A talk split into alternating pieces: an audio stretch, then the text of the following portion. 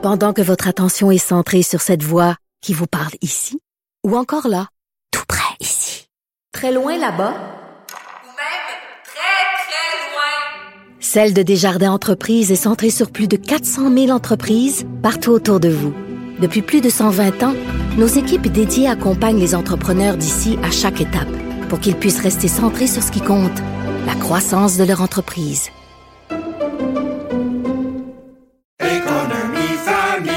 Ici Ricardo. Et Émilie, marchand d'IGA. On a envie de vous inspirer à bien manger. À moins de 5 la portion. Suffit de repérer les produits valeurs sûres et de les cuisiner avec une de nos recettes. Les valeurs sûres, c'est bien pensé, hein? Bien sûr! Détails sur IGA.net.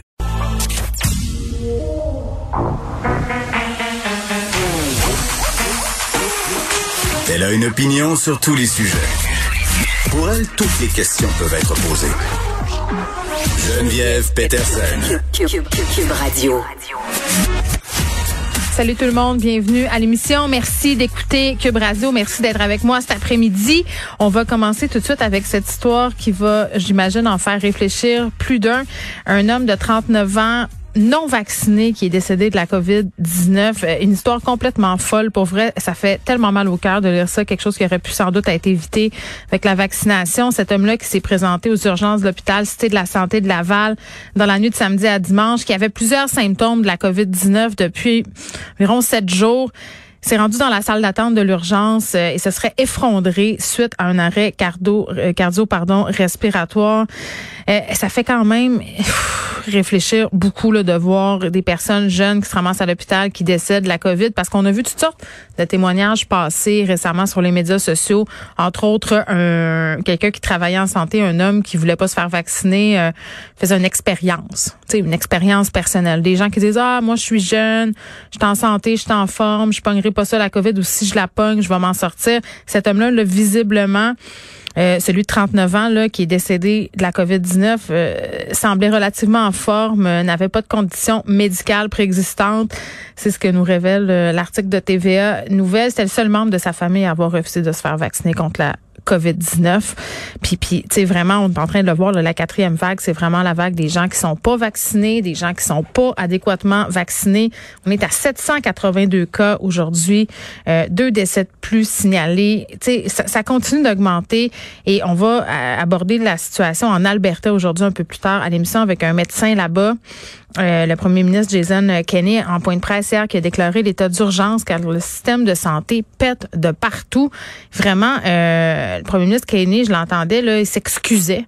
Euh, puis là, on n'est pas trop sûr là, il s'excusait dessus parce qu'il a laissé traîner les affaires, parce qu'il n'a pas mis de mesures en place trop vite, ou il s'excusait de faire subir les mesures sanitaires à sa population. Sa vie diverge là-dessus, mais quand même, il, il semblait plein de contrition hier point de presse. Donc, on y reviendra plus tard. Et bien entendu, hein, c'est qui la woke de service ici à Cube? C'est moi, c'est moi, c'est moi.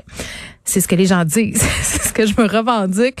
Euh, woke, ça, ça c'est une autre, euh, c'est une autre question parce que qu'est-ce que ça veut dire être woke finalement? Je vais essayer de répondre à cette question-là demain dans le journal de Montréal. Mais en attendant, le débat fait rage. Euh, le journal 24 heures euh, demandait à chaque chef de parti c'était quoi sa définition du mot woke et vraiment tout le monde s'empêtre, tout le monde s'enfonce. Gabriel Nadeau-Dubois quand même qui a décoché une autre flèche assez aiguisée au premier ministre en disant écoutez moi j'ai une formation en sociologie donc, j'essaie d'utiliser des mots dont je connais le sens. Évidemment, le message là-dedans, c'est Monsieur Legault, c'est pas ce que ça veut dire le mot woke. Il s'est risqué à des définitions euh, par ailleurs. Un peu plus tôt ce matin, on va y revenir avec Elsie et Marc-André tantôt. Euh, je pense qu'il a raté une coupe d'épisodes sur la définition du, mot woke ou qui ont ou peut-être M. Legault a lu des chroniqueurs euh, qui l'ont pas pantoute pour décrire ce courant-là. On fait des amalgames assez facilement. Là. Les woke, c'est les gens qui sont euh, pour le multiculturalisme, qui sont contre le Québec, contre la nation québécoise. Je pense pas que ce soit tout à fait ça. C'est drôle. Je pense pas que ce soit tout à fait ça.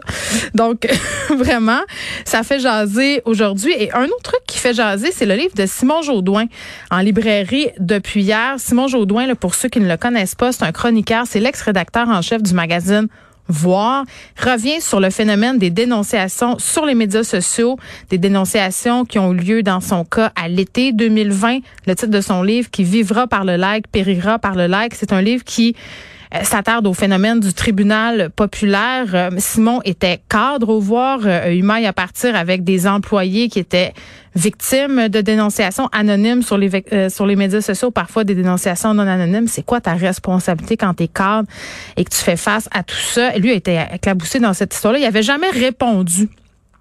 Simon Jaudoin euh, à ces allégations-là. Il s'était jamais prononcé tant que ça publiquement. Et là, il le fait dans ce livre qui, je pense, va faire beaucoup de bruit.